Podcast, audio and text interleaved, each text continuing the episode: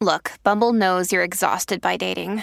All the, must not take yourself too seriously, and six one since that matters, and what do I even say other than, hey? Well, that's why they're introducing an all-new Bumble, with exciting features to make compatibility easier, starting the chat better, and dating safer. They've changed, so you don't have to. Download the new Bumble now. You may know you're listening to this show along the Marketing Podcast Network, but did you know there are other great shows on M P N to help your business? Christy Heiler hosts a fantastic podcast called Own It. Christy, tell us more about the show. Own It is all about celebrating women and non-binary advertising agency owners. We talk about buying out of the Boys Club of Advertising because less than one percent of ad agencies are owned by women. And where can people subscribe? You can find the podcast at until you own it dot com. We're also on the Marketing Podcast Network at marketing podcast dot net. And of course, you can subscribe wherever you get your podcasts. You heard her. Go subscribe. This is the Marketing Podcast Network.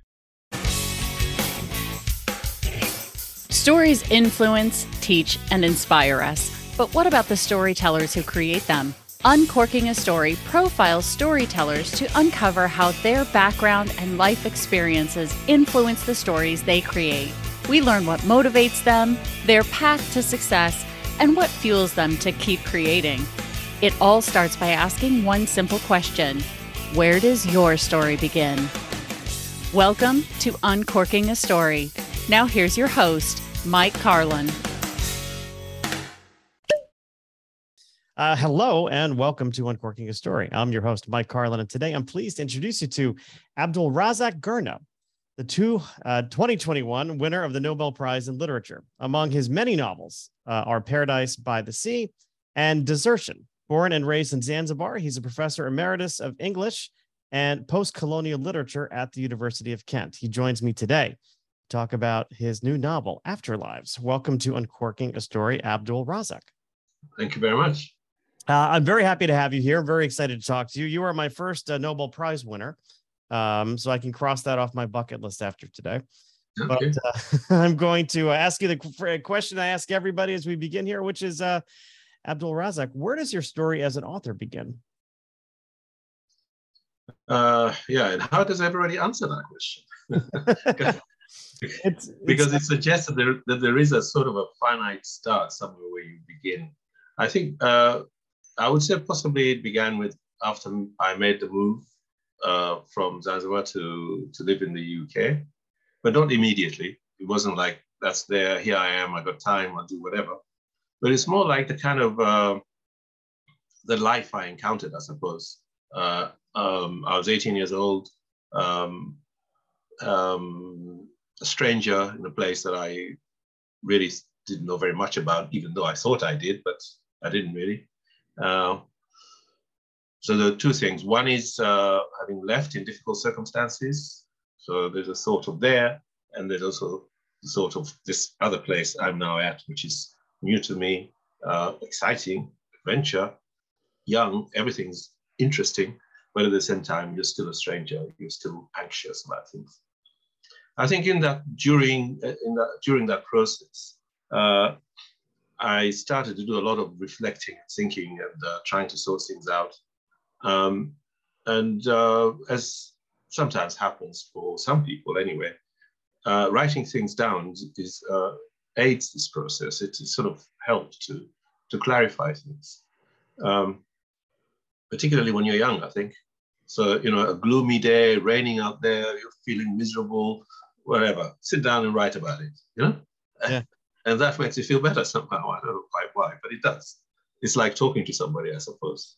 Well, there's it's uh, it's therapeutic in many regards. Um, you know, you're you're uh, you know, it's um, uh, what's the word I'm looking for? Uh, I guess therapeutic. Um, writing for me anyway has has always had that impact. Um, sure. You know, it's uh, kind of getting getting it out of you, kind of getting something out of you always always makes me feel better somehow. Okay. But that process really is not intended for anybody else. At least it wasn't for me. Mm-hmm. It wasn't something that uh, I was writing down because I was then going to show it to somebody and say, what do you think? It's just part of what you, what I was doing to um, to understand what was get, happening. Uh, And because there is pleasure in writing, I've always enjoyed writing, so there is pleasure in doing it uh, as well. I think as this went on, and it took maybe two, three years of doing this before I thought I started thinking in terms of um, this could be something I might do something with. In other words, when I found myself fictionalizing these uh, experiences and writing a story that might reflect the kind of things that I, that I was um, trying to write down, um, then I started thinking, could this become a story? And then as the thing grows, you think, could this become a novel? And then eventually you're hooked. And then you're, that's it, you're lost. Uh, then you have to make it work.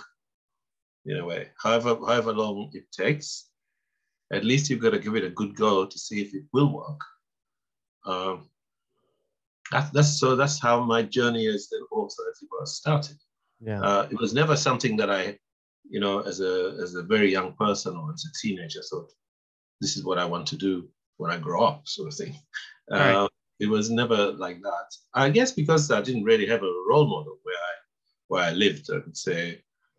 We didn't have anybody who was a professional writer at that time in, in the part of the world I came from, even though there were people who were writing, but they would write odd things, publish in the newspaper, maybe read on the radio, this kind of thing. But the idea of a, a, a career as a writer was not something anybody uh, that I knew of had thought of, and it had not occurred to me either. Um, anyway, so that's how it started. Yeah. When when you were younger, though, uh, growing up in Zanzibar, did you have a, a sense of what you wanted to be when you grew up? Well, we were growing up at the time, uh, when I say we, I mean me and people of my age, people of my generation. We were growing up in that period of um, um, campaigning for decolonization um, in the nineteen fifties and nineteen sixties. Um, And then the priority in all of our minds seemed to be that you must go and do something that would be of benefit to the country. Um, and nobody suggested that writing would be that thing. You know, what is of benefit? Well, what is of benefit? You go and train to be an engineer, or you go and train to be a doctor, or something like that. So we were kind of filled with this sort of idea. That's uh, the most uh, socially useful ambition you could have. Is to, if you can, is to go and study something technical like that, that will, that will come and make a contribution. I don't think this is peculiar to Zanzibar. I think this was something that was part of that, that era, that time, that sense of uh, we must pick ourselves up, we must do things for ourselves. Um, so when I first went to England, it was to study, um, to be an engineer. Uh, only the money ran out, then I had to go to work. Uh, and during that period, I thought, no, I don't really want to do this. I really want to study uh, literature. So when I was ready to return, when I was able to return to study, that's what I did. Yeah. Yeah. You mentioned kind of feeling like a, a stranger in a strange land. Um, what were, what was some of your early experiences like after you left Zanzibar to, to go to England? Well, I mentioned a moment ago that was certainly part of it was just a sense of adventure, really. I mean, you know, eighteen-year-old in a strange place, lots of things to see, different, you know, architecture, people, food. Not all of it was pleasant, but, but you know, it was exciting. That's that just that sense of being in a, in a different place like that. Um, but uh, a stranger's existence is always hard work, especially when you're young and you're not experienced, an experienced traveler and all that. Um, you don't know how things work. Uh, you don't know, if you don't have very much money, probably. Uh, and also you don't, I didn't at first actually understand that I wasn't a welcome stranger. Um, and that kind of dawned as the days passed, uh, either, because I didn't always understand what people were saying to me. I didn't realize that in fact they were being abusive, if they were being abusive. Um, I mentioned also that the other uh, issue, big, big, big thing for me at the time is thinking, what have I lost? What have I left behind? What have I done? Is this a clever thing to have done? Um, to have uh, left in, in such a, well, because I left in a way that would have made it impossible for me to return. Um, a kind of exit visa type of thing. Off you go, but you can't come back because uh, you broke the law. The immigration laws were doing that. So there was other thing, the other misery was just thinking, have I done the right thing? Um, so it was, it was, that was a difficulty. I mean, hostility was one thing, but hostility is not um, totally unexpected. Mm-hmm. And I think, um, I think when you're young, you're probably kind of more impervious to this. Um, um, except, of course, if it's right in your face, uh, then for anybody, that's not pleasant. But I think it was that idea of being um, stranded somewhere, as well, that uh, that was the strongest feeling for a while. Yeah. How? Um. Who did you leave back at home? Well, my parents, my sisters, uh, friends, uh, other relatives. My brother and I left together, but we just left on our own. Um, yeah. So it was. And also just leaving the place uh, to which you belong. I mean, not only people, of course, are the strongest sense of belonging that you have, but but also the place you knew, the, the ways of uh, the people that you knew, and finding yourself in a place where you have to learn new ways. Um, not, I'm not saying it was a terrible tragedy. I'm saying it was it was it was a little difficult to oh, sure. to, to to get going to. And things get better as you not only as you uh, settle in, but also as you begin to make a life for yourself.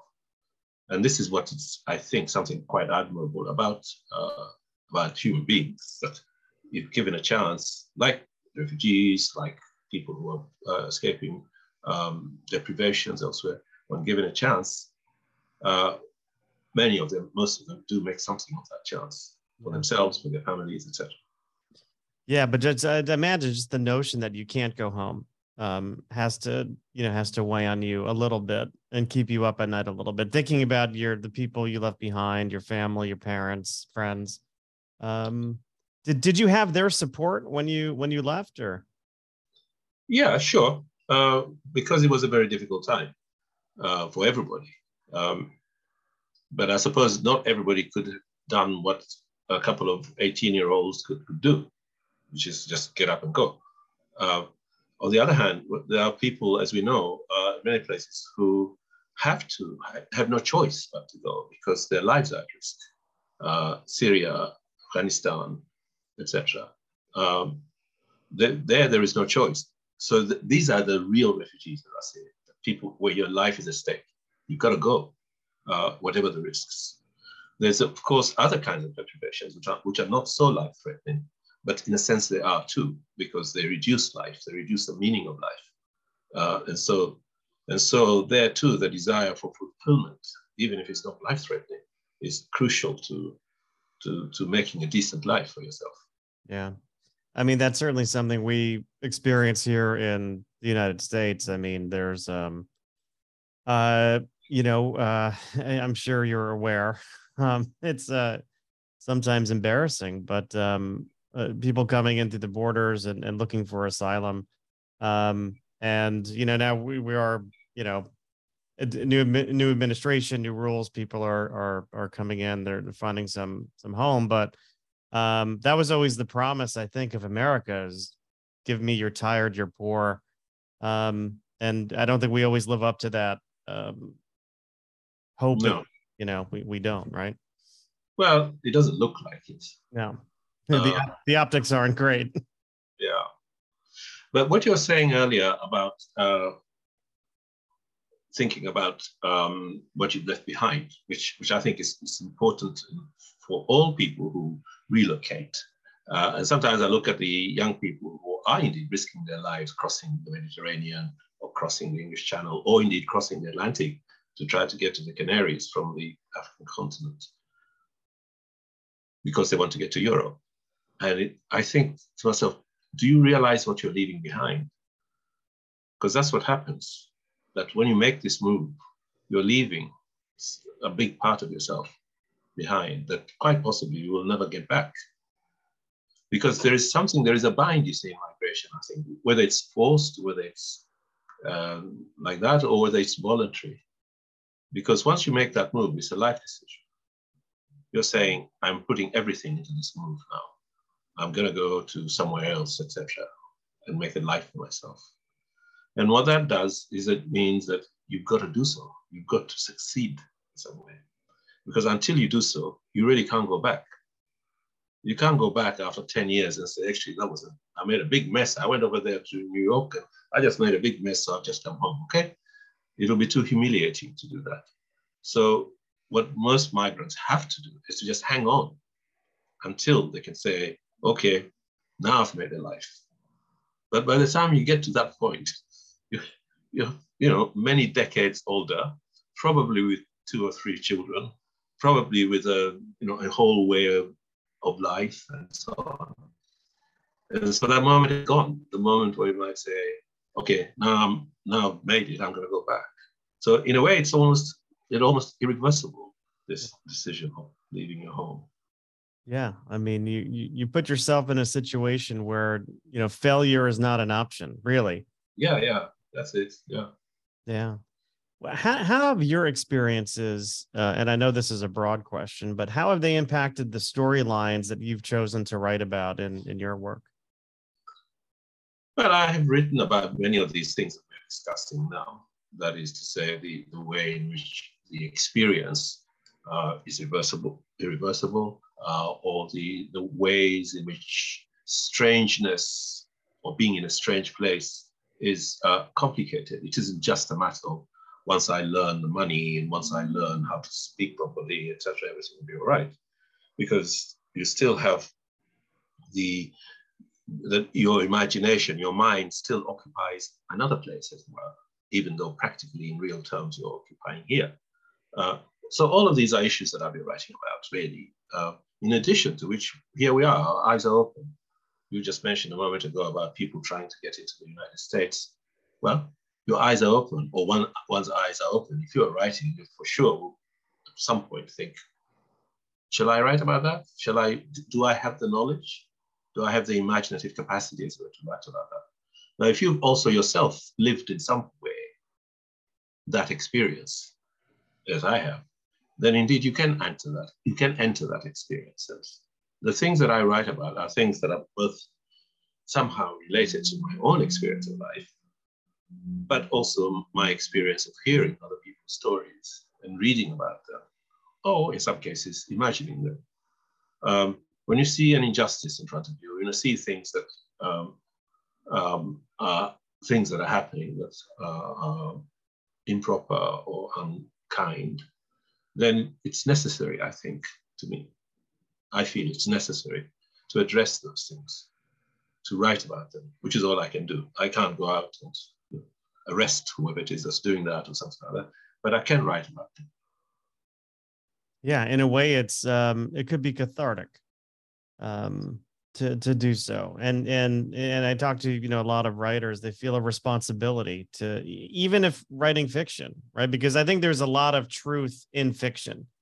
Um, you know, sure. There's a lot of experience in it. You know, we we pour our souls into it, but um, writers almost take it upon themselves as their responsibility to to tell these stories. Um, oftentimes for for people who can't tell their own stories. Yeah, I don't even know whether I would say they take on the responsibility. I think there just is no choice. Mm. Uh, when if if you are considering writing, what you write about, or at least what I th- I think of you, I uh, what I write about is what I see, and if what I see is unjust, then that's what I will write about. And unfortunately, you don't have to look hard to see injustice. It's all around us. Um, So there is always something that, that we might say, why is that happening? Let me think about that. Yeah. And let me write about that. And in the process, um, I might understand it better myself. And with a bit of luck, whoever it is that reads it will say, yeah, I see, I see, because that's how I think too. Or indeed, no, I didn't know that, but now I do. So, I mean, literature works in these ways. It both delights us, pleases us, makes us, you know, engages, but also at times it makes us makes us realize what we know. And at other times, of course, it makes us realize what we don't know and tells us, brings us news, tells us about things we don't know. Yeah. So this is fantastic.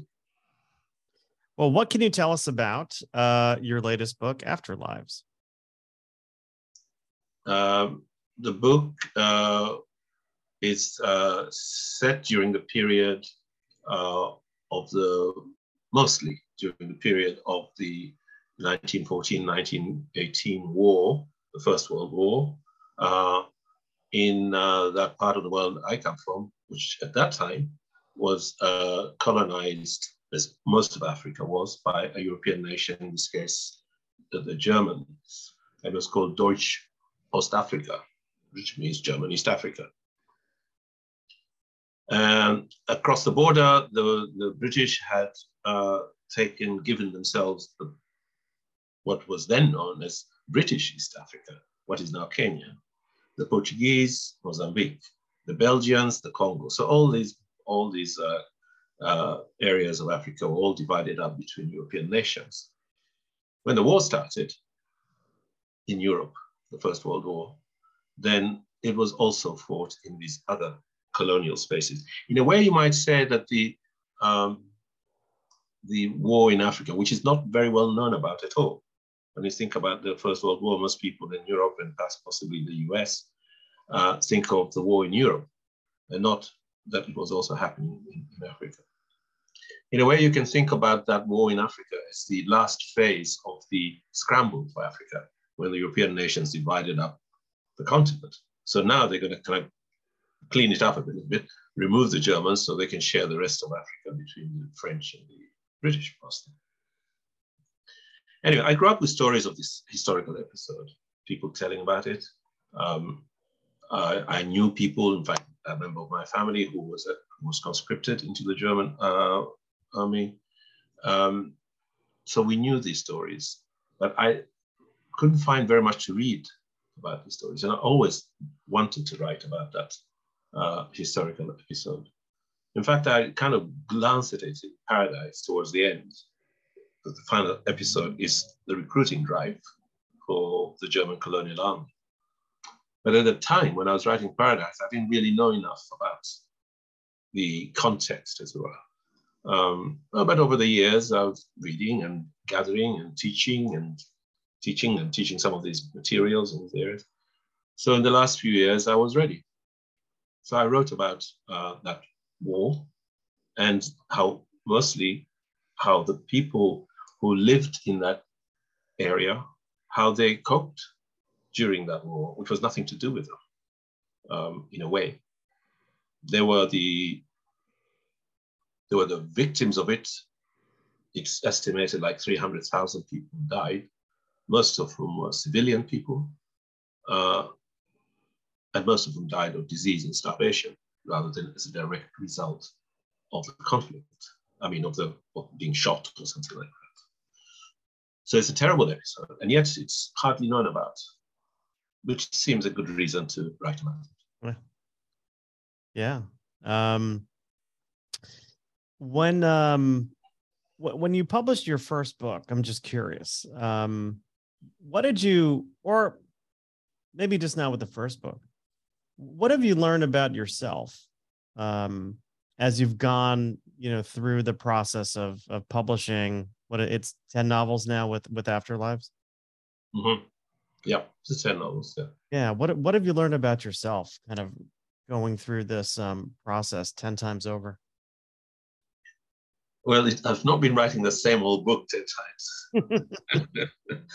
uh, well, it's not something direct like that. You know, like what have I learned about myself? Um, if anything, I, I suppose in a kind of frivolous way, I can say that I learned that I have a good memory for uh, many of the things that uh, have happened or what people tell me. Um,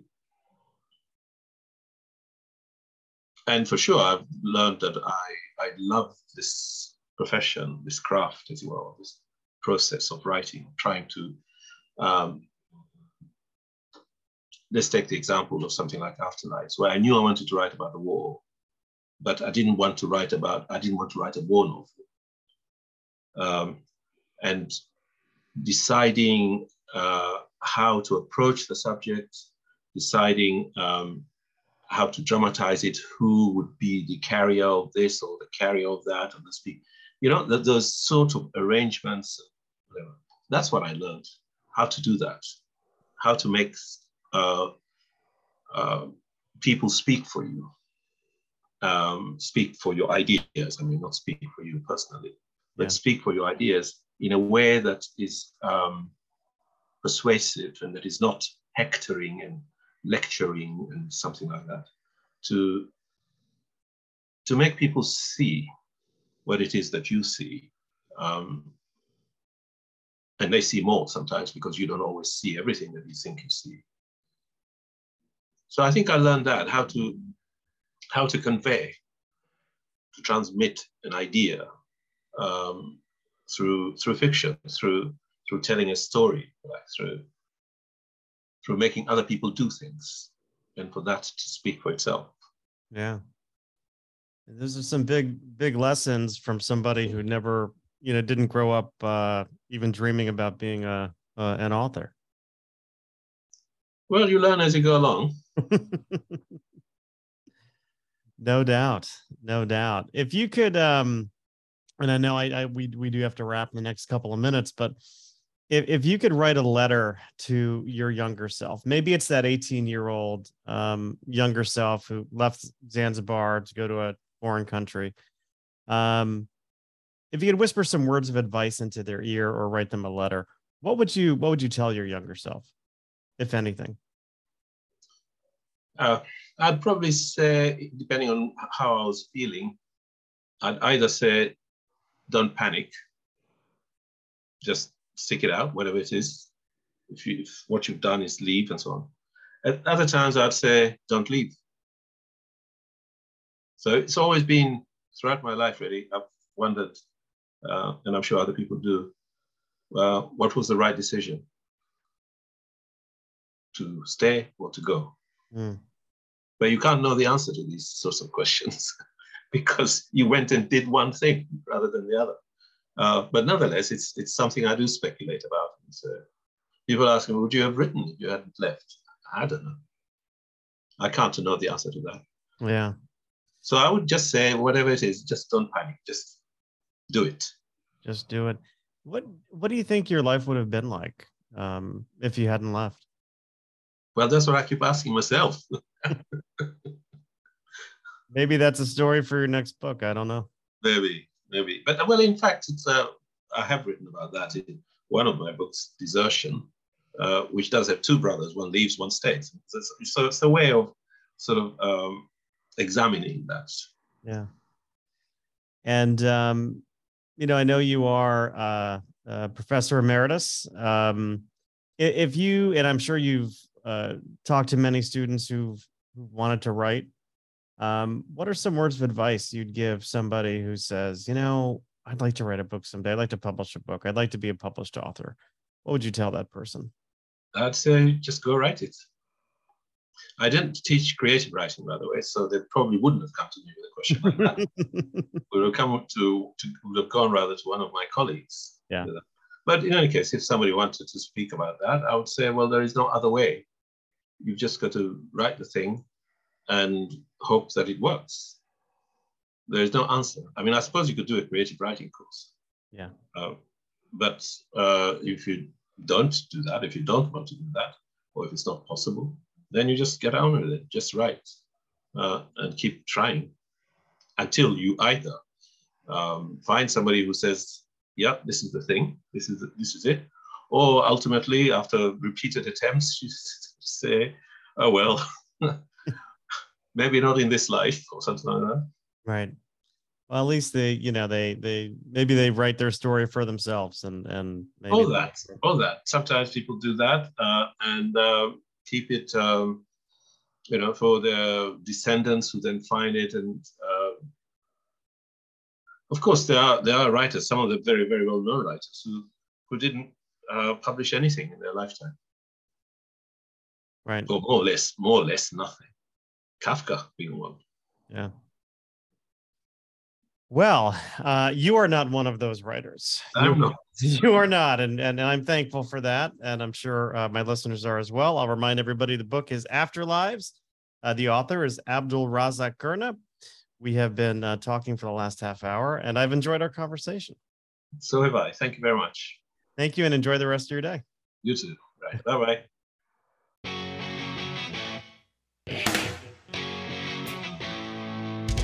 Thanks for listening to Uncorking a Story. If you'd like more information about today's guest or to find out more about Mike, go to uncorking a story dot com. If you enjoyed the show, please subscribe, rate, and review us at Apple Podcasts, Spotify, or wherever you get your podcasts. Tune in every week to hear Mike Carlin uncork a new story.